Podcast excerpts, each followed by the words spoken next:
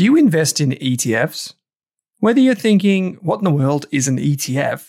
Or you're looking for the next opportunity to add to your portfolio, Global X has you covered. From big tech to bonds and bars of gold, Global X offers a wide range of exchange traded funds. Go beyond ordinary with Global X ETFs.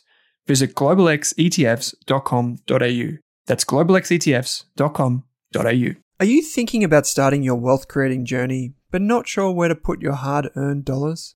InvestSmart can help. InvestSmart offers a free quiz that makes it easy to find the right InvestSmart ETF portfolio to help you reach your goals.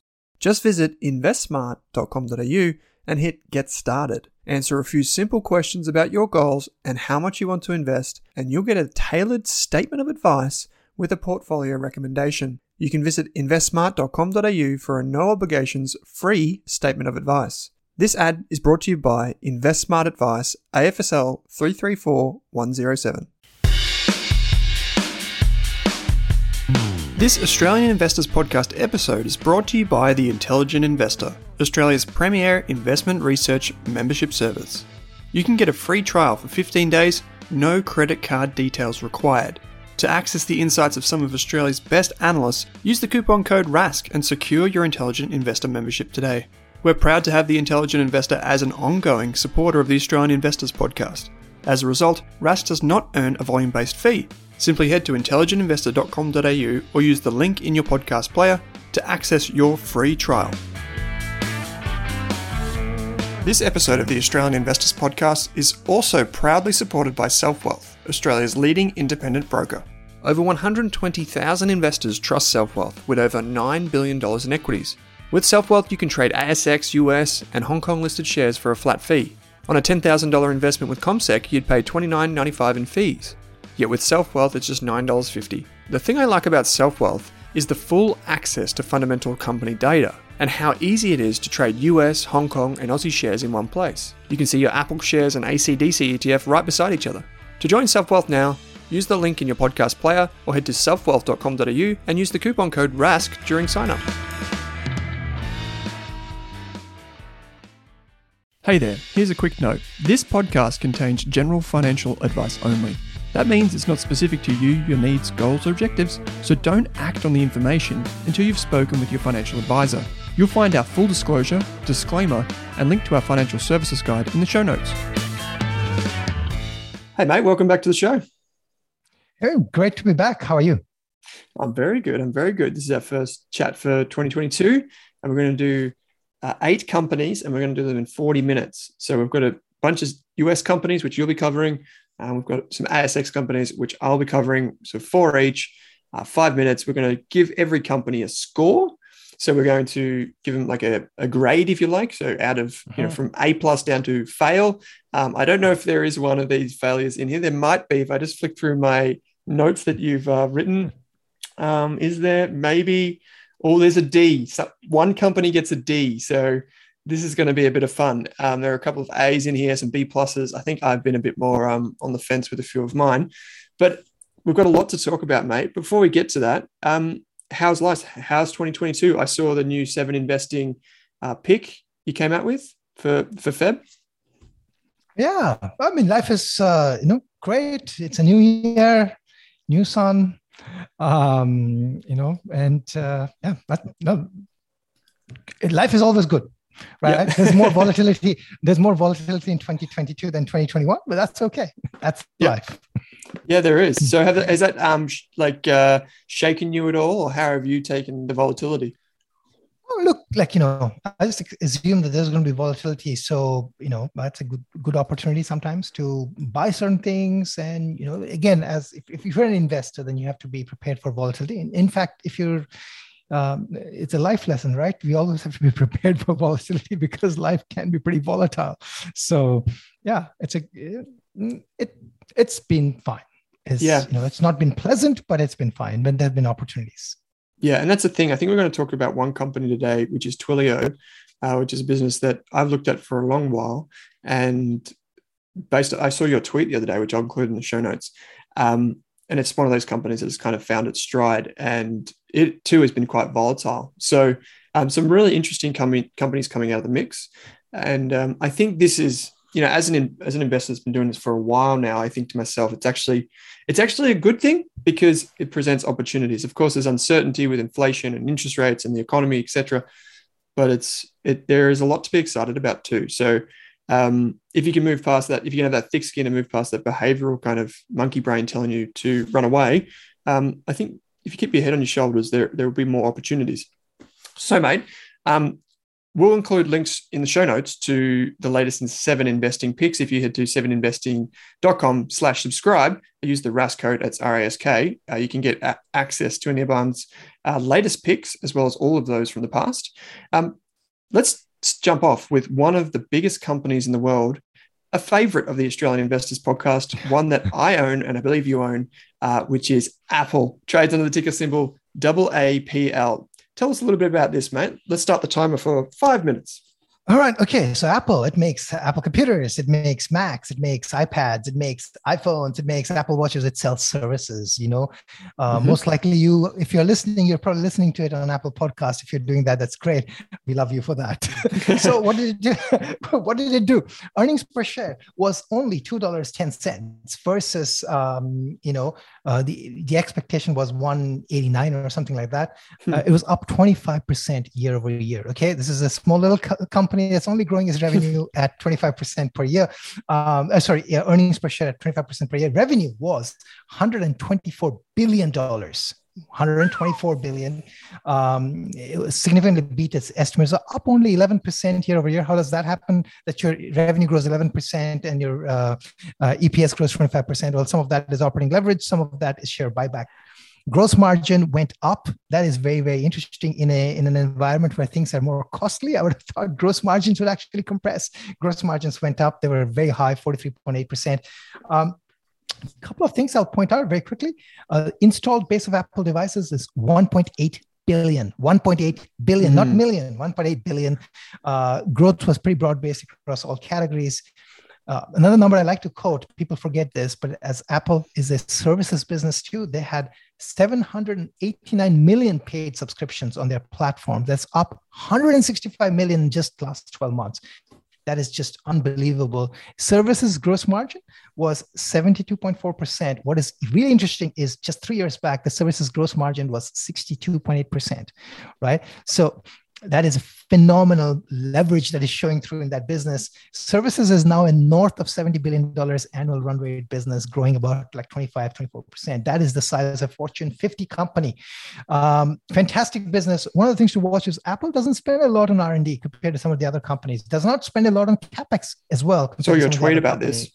Yep. Yeah think about the efficiency of this business. It can generate the largest amount of revenue possible through very careful spending of money. I love that. I'll give this a grade a plus and i think i did it under time. Oh you did it very under time. Um, yeah i think well let's just talk about it. Apple um, is one of the big tech stocks one of the fang stocks that's just powered ahead. Um, we've seen some of the businesses falter. One of them we'll talk about in just a minute. But um, it's been impressive. And you know what I think is really impressive as I don't we didn't really get to it there, but the Chinese segment, the Chinese business is actually mm. growing incredibly well. Whereas a few years ago, there was a lot of tension, obviously, when Donald Trump was president um, and trying to get product in and out of China and privacy and source code, all that sort of stuff. Um, but now it's taking off and it's still seen as the premier brand in China, which is a massive market that it's not untapped, but it's a huge, huge growth market for the business over the next decade. So, not just on the hardware side, but also on the services side. So, um, yeah, I mean, I'd agree with you. I own shares. We're both we're, we're in the presence um, of another bull here, so we're both uh, pretty keen on this business, and we both have owned it for a while. So A plus for Apple, I like it. Uh, and if you need to know the the, the ratings or the, the scores or the grades that we give the companies, we'll put that in the, the show notes so you can uh, glance down at your uh, podcast player if you want to find out what they are. Um, so the company, we're going to shift gears completely. We're basically going to go from sixth gear, probably down to first in terms of the market cap spectrum. And we're going to move to a company called Playside Studios, which is a company I've been tweeting about this past week. Playside Studios is an Australian AAA rated game developer. So, what they do is they create games mostly on mobile, but also on cross platform now. Um, and that's typically games um, that are kind of like these kids, the kids games, if I kind of generalize, um, although not a lot of kids play them because you have to pay for them. Um, so basically, the business model is twofold. Uh, you have them creating their own games, which is called original IP, and then they do this work for hire stuff, which is where they might work for Facebook, or more recently, they announced a 10 month deal with Activision Blizzard. Um, and so they they kind of have both sides of this business. The work for hire keeps the revenue coming in the door while they create their own games and launch their own titles. We recommended PlaySide a while ago here at Rask, but also um, I mentioned it on the podcast. I mentioned it I, and I shared the interview with CEO and um, co-founder Gerry Sakkas. And um, so what's happened in the past week? Well, uh, PlaySide Studios in I think it was 2019 um, decided to buy something a franchise of think of it just like character sets. It had some games, it had some videos. And if you're from Victoria, as I am, um, on the train system, the metro train system here in Melbourne, you would have seen these little characters that look like beans with arms and legs, and they would always be shown dying. So I know it sounds grotesque, but there might be one with bullet holes in it, another one that's cut in half, whatever. And the idea was to improve safety on trains. So it's kind of a catchy thing that could appeal to young people in particular, but also just catch the attention of everyone. Anyway, this brand that was created for the metro train system kind of died. And um, and it's funny because it's called Dumb Ways to Die. Uh, and Gerry Sakkas recognized this, and the team at PlaySide recognized that this brand has a lot of assets in it that they can use across TikTok, Instagram, YouTube, etc., to drive awareness for other things that they're doing. So they could take that basically that creative IP, um, and now they've since turned it into ten thousand different characters, which they are going to create into a game in 2023. And the basic the basic idea is this: PlaySide bought the Dumb Ways to Die franchise for I think it was 2.25 or 2.5 million dollars. If I just get these numbers up, let's have a look at this. Yeah, so 2.25 million dollars, um, and it actually was only last year, so 2021. My mistake. And what they did is they have since taken those 10,000 characters and turned them into NFTs, non fungible tokens, on the Ethereum blockchain.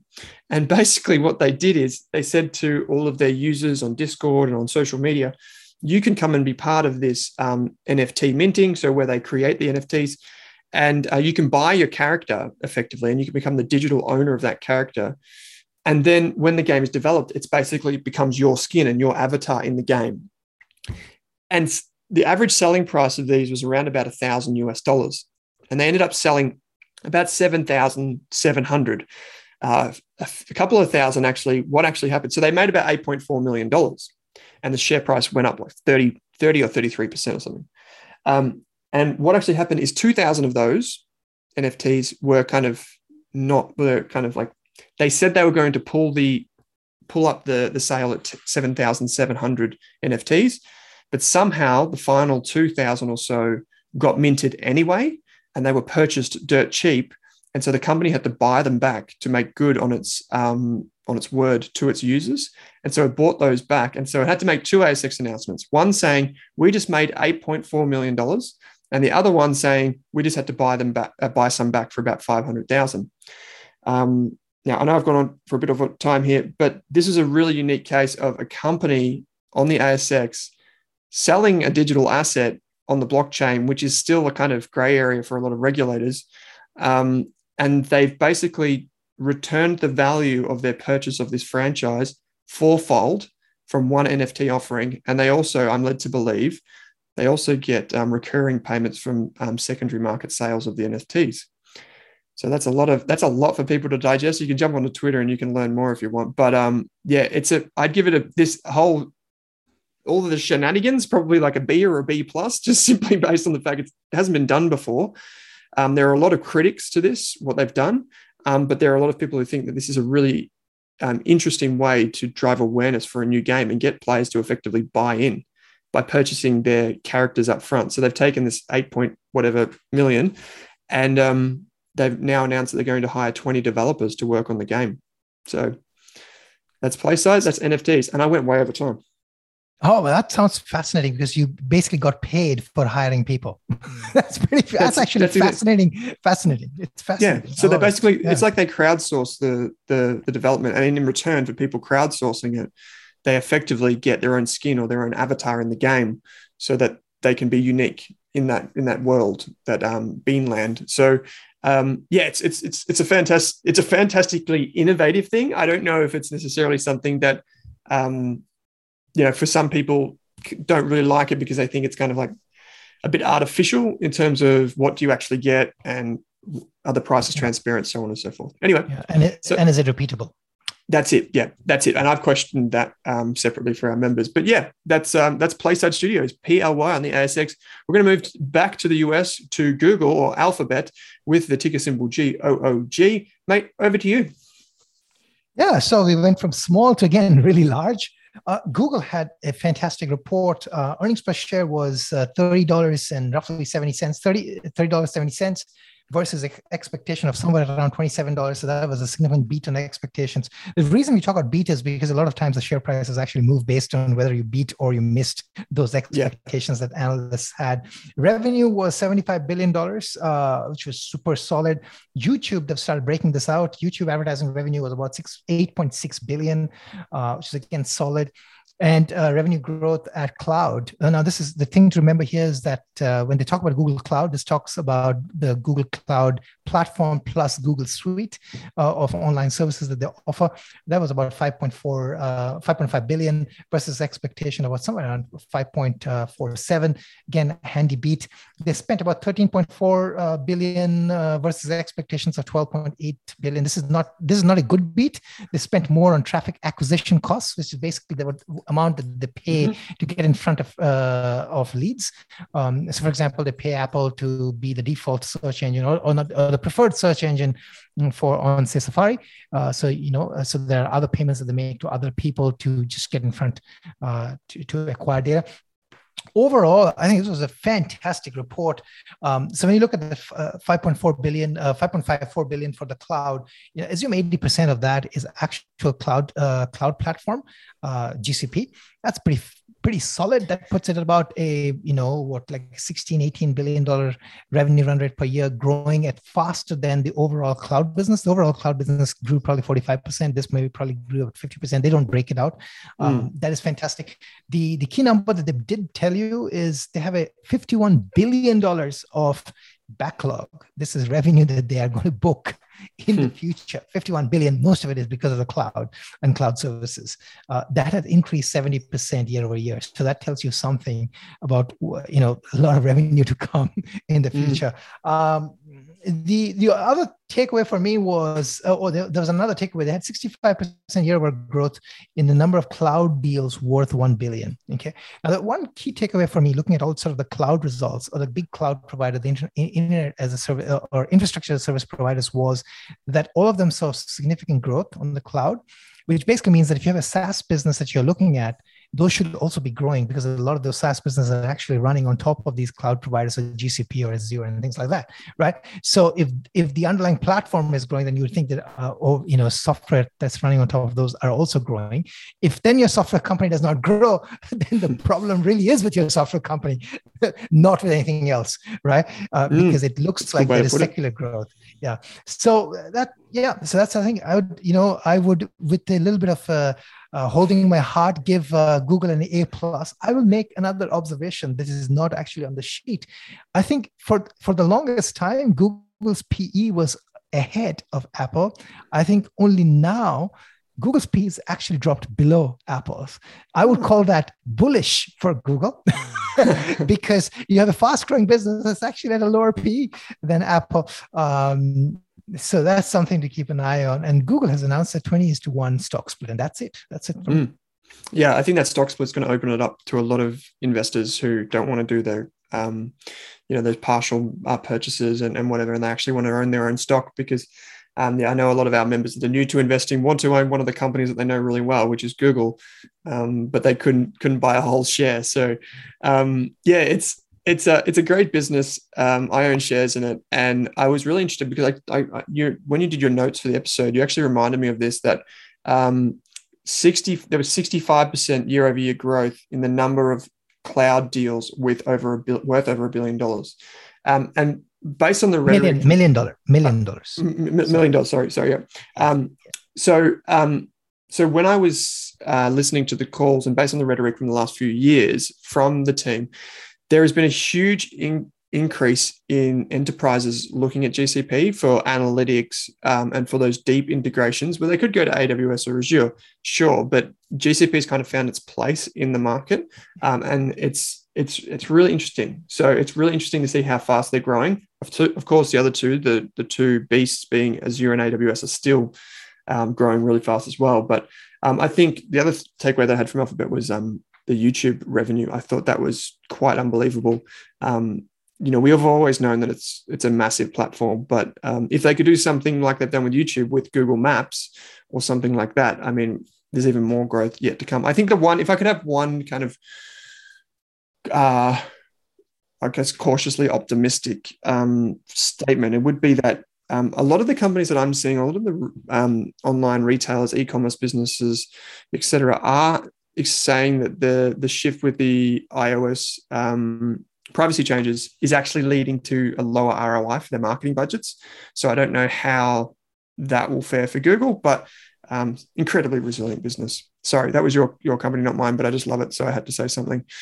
Um, my next company, I'll be quick, um, and it's I think it's the second biggest company by market cap in Australia now after BHP's reunification. So CBA is uh, Australia's big bank and it reported these results. So operating income was up 2% to 12.21 billion. Statutory net profit up 26% to 4.76 billion.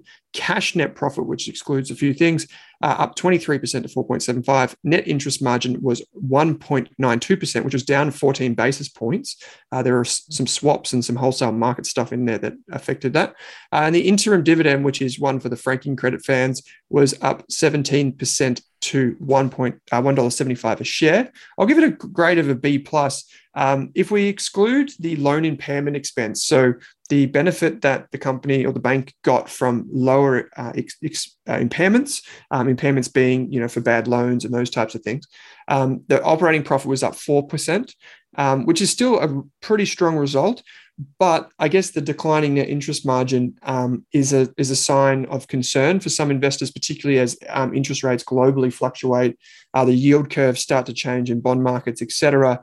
Um, CBA, just for people that don't know, CBA's um, capital position is actually pr- pretty strong. Um, it exceeds, you know, APRA regulations. It exceeds even most international regulations. Um, it's got a lot of deposit funding. It is also, um, I guess, the leader in, in, technology. So it also runs a very lean business.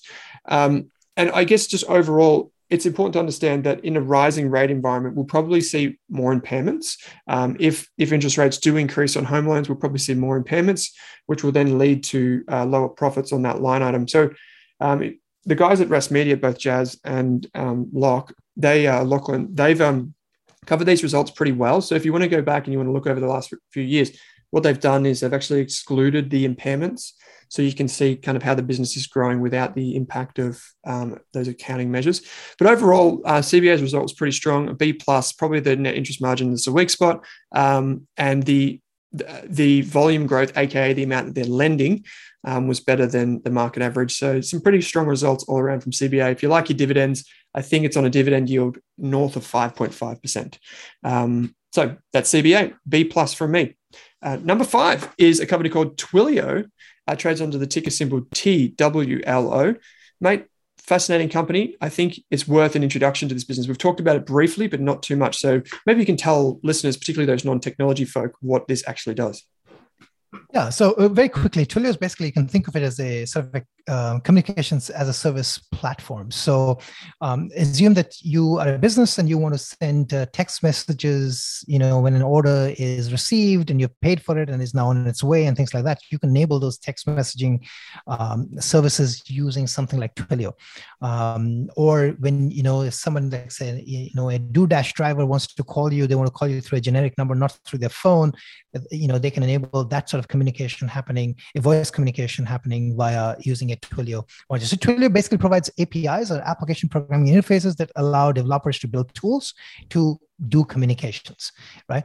Then uh, Twilio acquired a company called SendGrid, which basically is an email marketing company. So it gets into this marketing angle of sending out emails for, you know, whether it's for, um, you know, your your e-commerce uh, uh, sale has gone through. Now it's you know it's on its way it's on transit. Now it's going to be delivered by this you know, all those sort of things. So you know marketing communications and follow up using emails. Then it acquired a company called segment which is basically about customer data management right? And all of these three things nicely fit together to sort of change the twilio story from not just being a communications as a platform company but to being a customer an enterprise customer data company.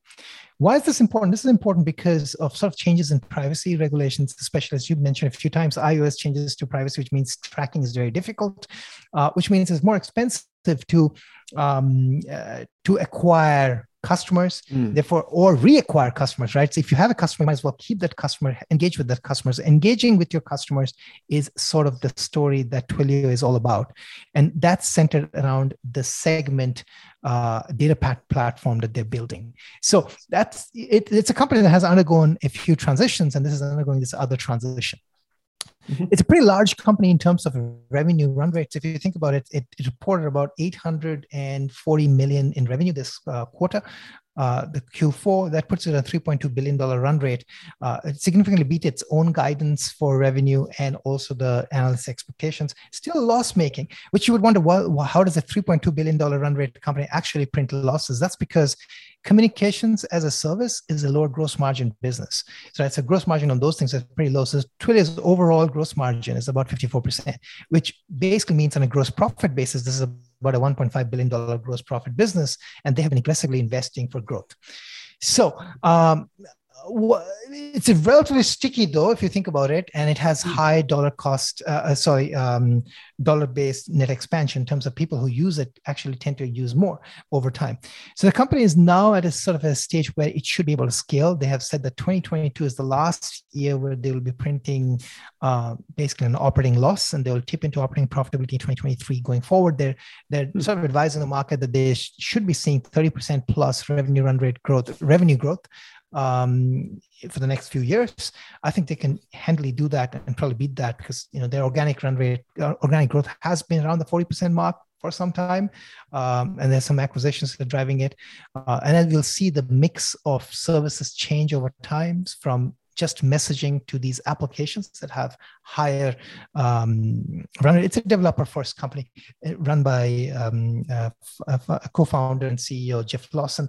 Really interesting company, sort of forward thinking and really well placed given the headwinds um, caused mm. by privacy regulations and um, privacy changes in, in, architected by Apple, and pro- probably uh, what Google is going to do in terms of you know antiquating cookies. That's going to change the game in how sort of people advertise. So mm. advertising mm. might become a more brand centric instead of you know targeting and following people around, um, which well works well for you know things like Google because you you know search is an intent. You advertise your intent, right? So you can therefore you can surface up ads based on that intent. That's an mm-hmm. advantage that you have if you have a search engine.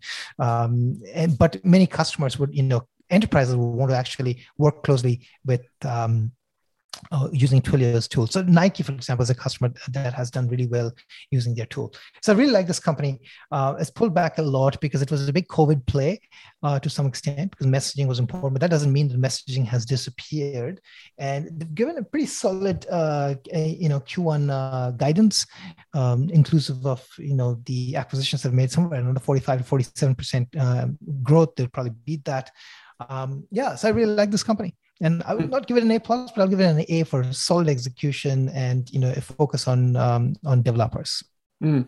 I really like that um, the way you frame that because, and particularly so, just to, to rewind what we meant, uh, what Anirban meant there on intent is basically on Facebook your ad, your ads that would follow you around because they would know what you've been looking at. Whereas uh, they don't really have a native search engine. You don't really plug into uh, Facebook new hairdryer, but you would do that on Google. So then when Google reads that, they know your intent instantly. They don't need you to do things on the platform to figure out what you want. Um, so that's why a lot of advertising dollars are going. I think that's really interesting. And then things like retargeting through a platform like Twilio are going to become more important, right? Because if you can, if you know someone is a customer or had intent, like let's say they put something in their shopping cart, but they didn't go through with it, you can then send them an email or you could send them a text message if you've got that information, which becomes more important for marketers um, to to re-engage. So it's a yeah, it's a really interesting business and and one I followed uh, quite a bit. We actually use SendGrid to send our transactional emails at Rask. Um, so yeah, it's it's it's a really interesting company, and it's also important that you pointed out that it's developer first. Whereas, say, a company here in Australia called Whispir might be a bit different to that. Um, you know, you would write, you can actually write all your own code in SendGrid and, and you know do different templates based on what different customers do. So it's a really fascinating tool with APIs and all that. Um, my company is a company called Nan- Nanosonics. It didn't actually come out with its results. That's, I think, next week, but it actually um, came out with a trading update and also came up with an operational update, which sent the shares down 16% on the day. Um, so, for those that don't know, Nanosonics trades on the ASX under the ticker symbol NAN, or not another number. If you're a developer, that's what you'll remember. Um, so, uh, Nanosonics does a, something that looks like a microwave. So it goes in a hospital and it disinfects ultrasound probes. So, um, so a radiographer would put the ultrasound into this microwave looking thing.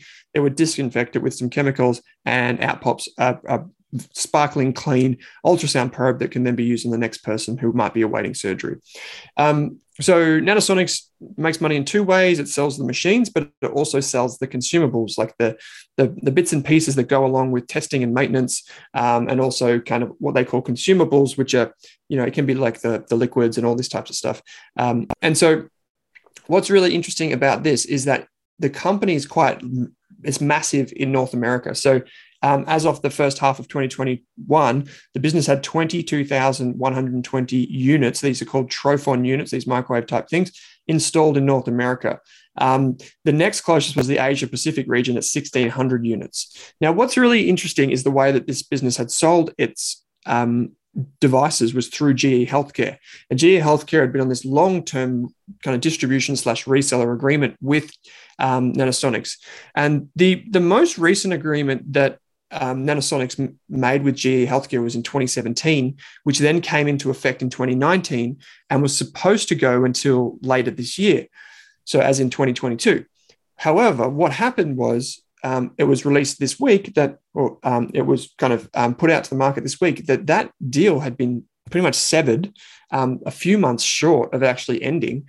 And what was going to happen is GE would become more like a pass-through reseller. So Nanosonics would now have to take care of all of like the end sales and um, meeting with customers in hospitals, installing the units, training people, all that sort of stuff. Whereas GE would do that in the past.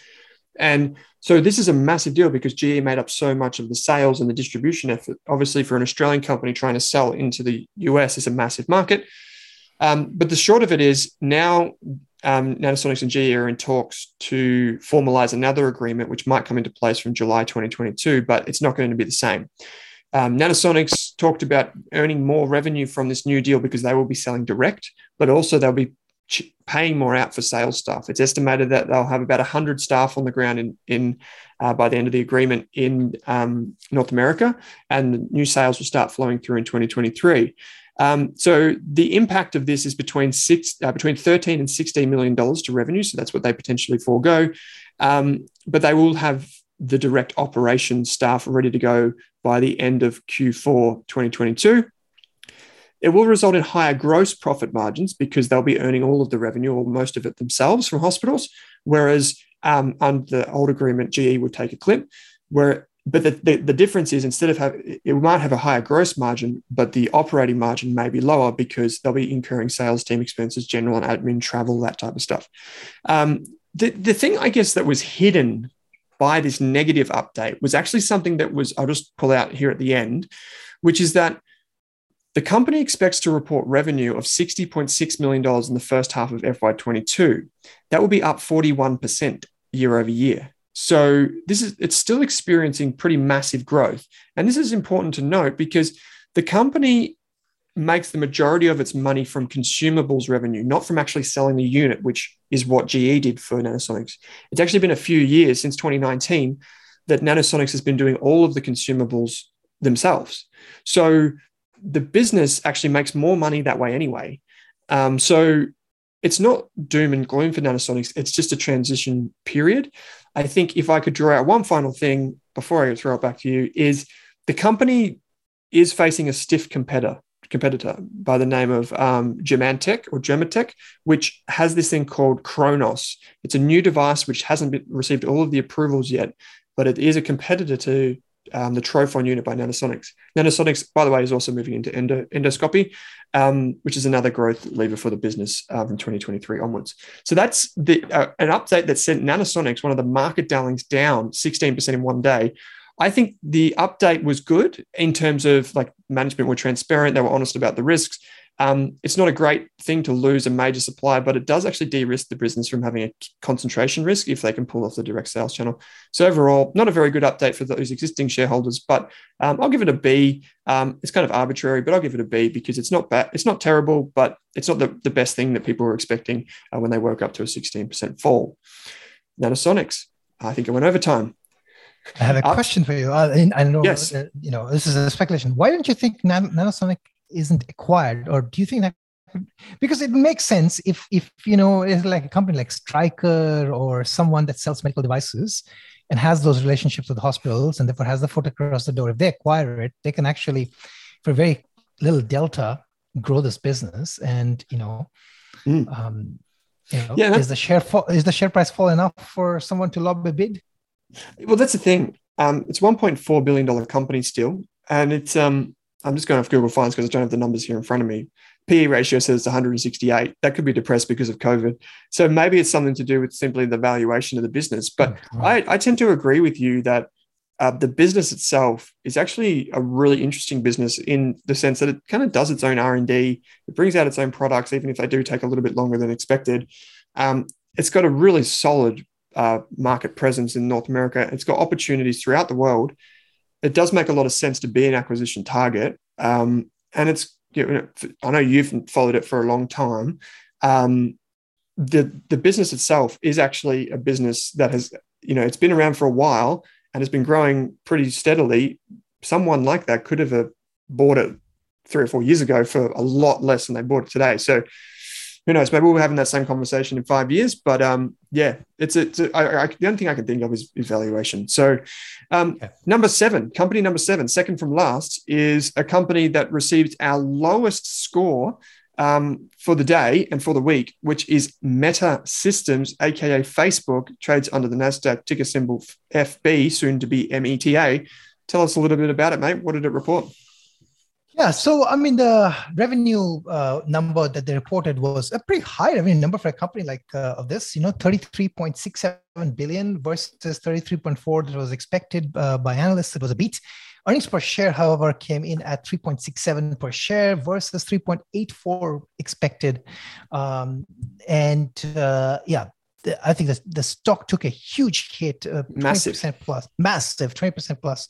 You know, when, a $600 billion company falls by 20%, that's like $120 billion approximately. That's like a CBA plus wiped off in one day, just, just to put that into a context, right? So um, whether that happened, that's because their guidance for uh, next year or next quarter implies that they're going to only grow between 3 and 11%. They're blaming Apple for about $10 billion revenue loss for the year. They're saying that the new iOS uh, privacy changes uh, is really hurting targeting. More, more and more people are saying, I do not want to be tracked when that thing pop, pops in. That's not a surprise to me that people who wants to be tracked in their right mind, you don't want to be tracked. Uh, and it looks like um, they haven't made enough changes vis-a-vis other companies that are growing quickly in the same space, like Snapchat and TikTok. So one of the comments that uh, Mark Zuckerberg made in the call is that they're having a hard time competing with TikTok um, in in the short video format.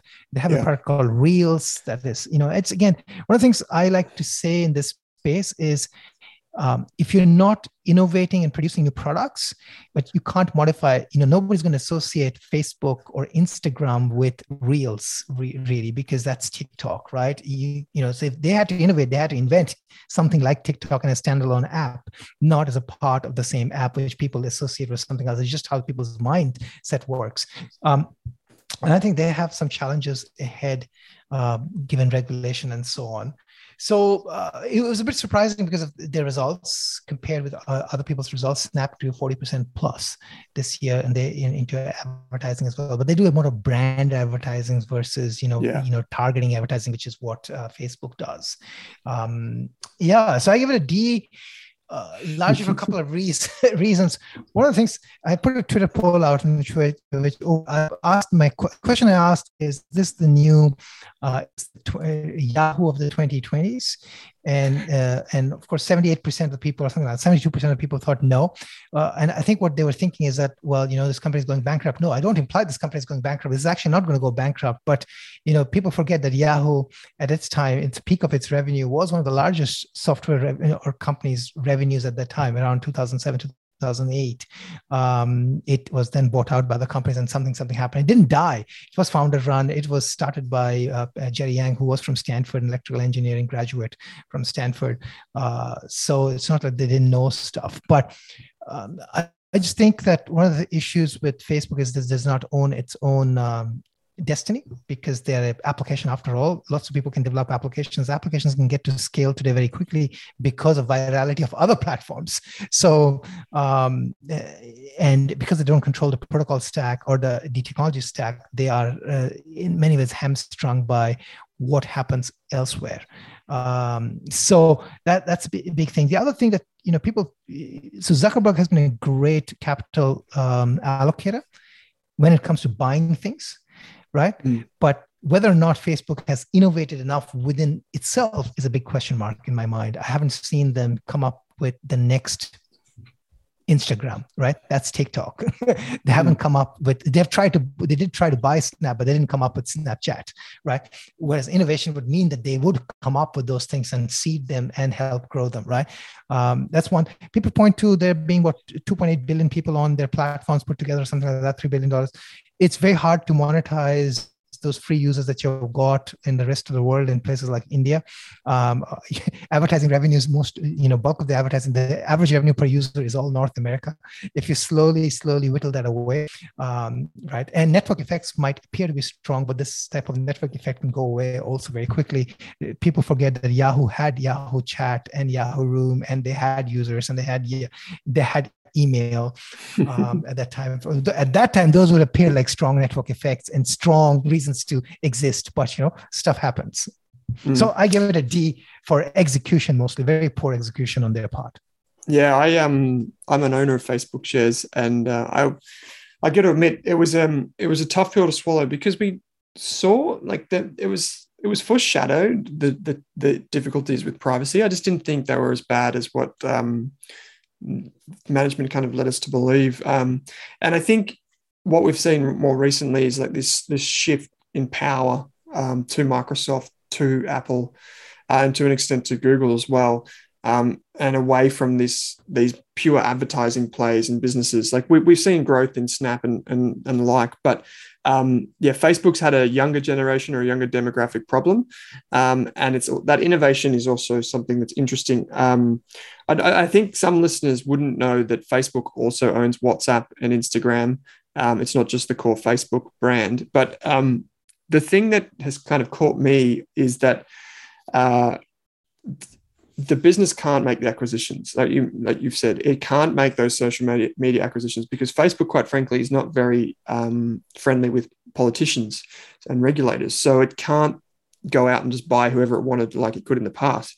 There was actually something brought up by matt matt cochrane um, your colleague um, who he, he tweeted something which i thought was really interesting. Because of microsoft purchasing activision blizzard which is its huge foray into the gaming space, um, trying to monopolize basically the, the vertical with Xbox and uh, cross platform. Um, what Facebook could potentially do now is make a bid for another game developer, like or publisher, like say Roblox or something that's more metaversy, trying to push into that space, um, because it would be very hard for regulators to block Facebook if they approve Microsoft's deal. So that's something that they may be able to to wiggle through, but um, yeah, it's it's a pretty tough one. It's slowing growth. Um, those users have been slowing, even though it is massive. So um, there are there are levers it can pull, but interesting times for Facebook and for Slash Meta's shareholders. Uh, the final company that I'm going to give a C plus two um, is a company that uh, is well known to Australian investors. It is called Computershare, trades under the ASX ticker symbol CPU. That's easy to remember. Uh, revenue was up one uh, to 1.2 billion dollars, or up 4.6 percent year on year. Uh, earnings before interest and tax was 157.8 billion dollars, uh, increasing 17 percent. Earnings per share 22.7 cents, up 4.5. Interim dividend of 24 cents at uh, that was 40% franked, up 4%. Um, the outlook for the company, um, which is for FY22, um, and it's for what they call management earnings per share, is now expected to increase by around 9% over the prior corresponding period. Um, so there are a couple of things to note with Computershare. I'm giving it a C plus. I probably could have. It's more not a reflection of the results, more a reflection of the company itself. Um, every time I think about, oh, maybe I could recommend Computershare to our investors and to our members at Rask, I think, how on earth would I justify? How would I how would I come up with a thesis for this company? And basically, the best thesis that I've ever heard for Computershare is interest rates are going up, therefore it's going to make more money. So, um, and so just so you know, uh, Computershare um, is a share registries business, and what that means is if you've ever bought an ASX or any stock basically from anywhere, um, you would have got a, a, letter in the mail or an email confirmation from your broker that effectively says, here's how you can vote. Um, here's how you can register that um, for the next AGM or whatever. And that comes from a share registry like Computershare, like Link Market Services, whatever. Um, and they get paid by the companies. So the companies choose the share registry and the registry speaks basically with the broker that you choose. And that's that's basically how it all comes together. Um, and so that's traditionally how Computershare makes money. Um, and why does what does that have to do with interest rates? Well, Computershare, if, if you receive a dividend, say from BHP, it might go through a share registry like Computershare, which is then paid to you from Computershare. Um, so it's BHP's dividend, but it goes to someone else before it comes to you. And what happens is Computershare holds on to that money for a few days, and that's a lot of money. It can be billions and billions of dollars. So as interest rates go up, um, Computershare can earn interest on that money that it holds on behalf of clients. Uh, and that's substantial. So, um, in in Lachlan's article on Rask Media, he he, he took, took out a quote from management that said, if interest rates increase 1% on the exposed average balances, this is from management, we currently, we can, from the exposed uh, average balances that we currently manage, that would generate an annualized earnings per share increase of 26 cents per share. So 26 cents per share. Just to, um, to let you know, they reported um, in the period at 22.7 cents of earnings per share. Um, so I mean, this that's only for the half year, by the way. But um, so that's a big increase in the company's earnings. The problem is when you get Computershare, in my opinion, the problem is when you get Computershare, going to get a bunch of other stuff which comes with it. Like you get debt, you get totally different businesses. Like you have to try and understand this. Like I've often joked that CBA shares um, is where capital goes to die. Um, Computershare is not quite as bad as uh, QBE. Um, it's actually a really good business, but it's just got a lot going on. So it's hard to build that thesis around it. Um, but if you do believe that interest rates are going up, you can easily see why insurers and companies like Computershare um, are all of a sudden getting a lot of attention. Um, so Computershare, I'll give it a C plus. Um, I think it was a good result. It's pretty solid. It's reasonably solid, but um, they record report a lot of um, mumbo jumbo, to be honest, even for an analyst like myself. Like, here's one of the metrics, which is management revenue X. Um, I think it's market impact, management EBIT X market impact. Um, there's, yeah, it's just, there's a lot going on, and I just can't get my head around it too easily. So, um, C plus, um, good for shareholders that own it because the shares have responded pretty well, um, and good for you if you own it. Not one for me, but that's our eight companies. So just to recap, what have we covered? First of all, we covered Apple, which got an A plus. Um, no surprises there from the two of us. PlaySide Studios for its NFT offering got a B plus. Alphabet, um, aka Google, got an A plus for massive um, YouTube and cloud growth. Uh, CBA uh, B plus with a bigger dividend. Um, keep a watch on those impairments. Twilio benefiting from this the privacy changes is a great tweet from Anirban, which you can find on in the show notes. Um, I'll put a link there. It gets an A. Nanosonics from um, re- retreating from that GE healthcare deal gets a B. Um, keep an eye on that, that set of results that come out soon. Meta Systems, aka Facebook, gets a D from an Anirban because it's um, failing to innovate amongst many other things, failing to respond to iOS changes, and Computershare gets a C plus because I was put off by all of the um, the different charts and the debt and the. Uh, but all, all, all things considered, interest rates are, are good for Computershare. So, eight companies. We covered that in probably just over 40 minutes. Mate, this is heaps of fun. If people want to find out more about what you're doing, about get your latest recommendations, where can they go? Uh, you know, you can always find us on Twitter. So you can find me at at uh, seven A Mahanti. You can, you can find uh, Owen at at Owen Rask. And yep. if you want to find out what we do, you know, you just go to seveninvesting.com um, and you can see what we did. Lots of free articles. And if you want to subscribe, then it's forward slash subscribe. You don't mm-hmm. have to subscribe. Yeah, you don't have to. There's heaps of material on seveninvesting.com. Um, if you want to just learn about things like portfolio management on how the team selects companies, there's videos, there's podcasts, some fantastic podcast. If you want to listen to a podcast from Seven Investing, it was from last year. One of my favorite was um, with the, I can't remember his name off the top of my head, uh, Rocket Lab founder uh, out of New yes. Zealand, um, now in the States. Fantastic discussion with, with Simon. Um, so, yeah, fantastic. If you want to learn more about me, you can head to rask.com.au or we'll be back uh, next week with more podcasts. So, as always, mate, thanks for joining me. Thank you for having me.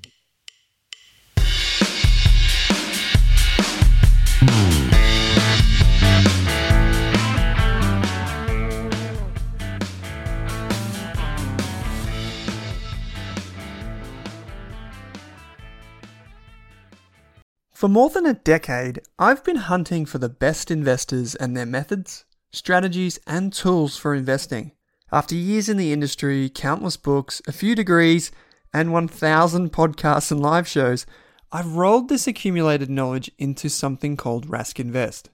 If you've ever heard me talk about a core and a satellite, active and passive, true long term compounding, or you simply want to know exactly how I would invest, now is your chance. Rask Invest is our new investment service, designed for all types of investors who want professional management of their core portfolio at a low cost from a team they trust. Rask Invest helps you automate your wealth creation and passive income. Simply click the link that says Invest with Owen in your podcast player to join one of our live platform walkthroughs or book a call with us. You can also view the Rask Invest PDS and TMD and get invested with me.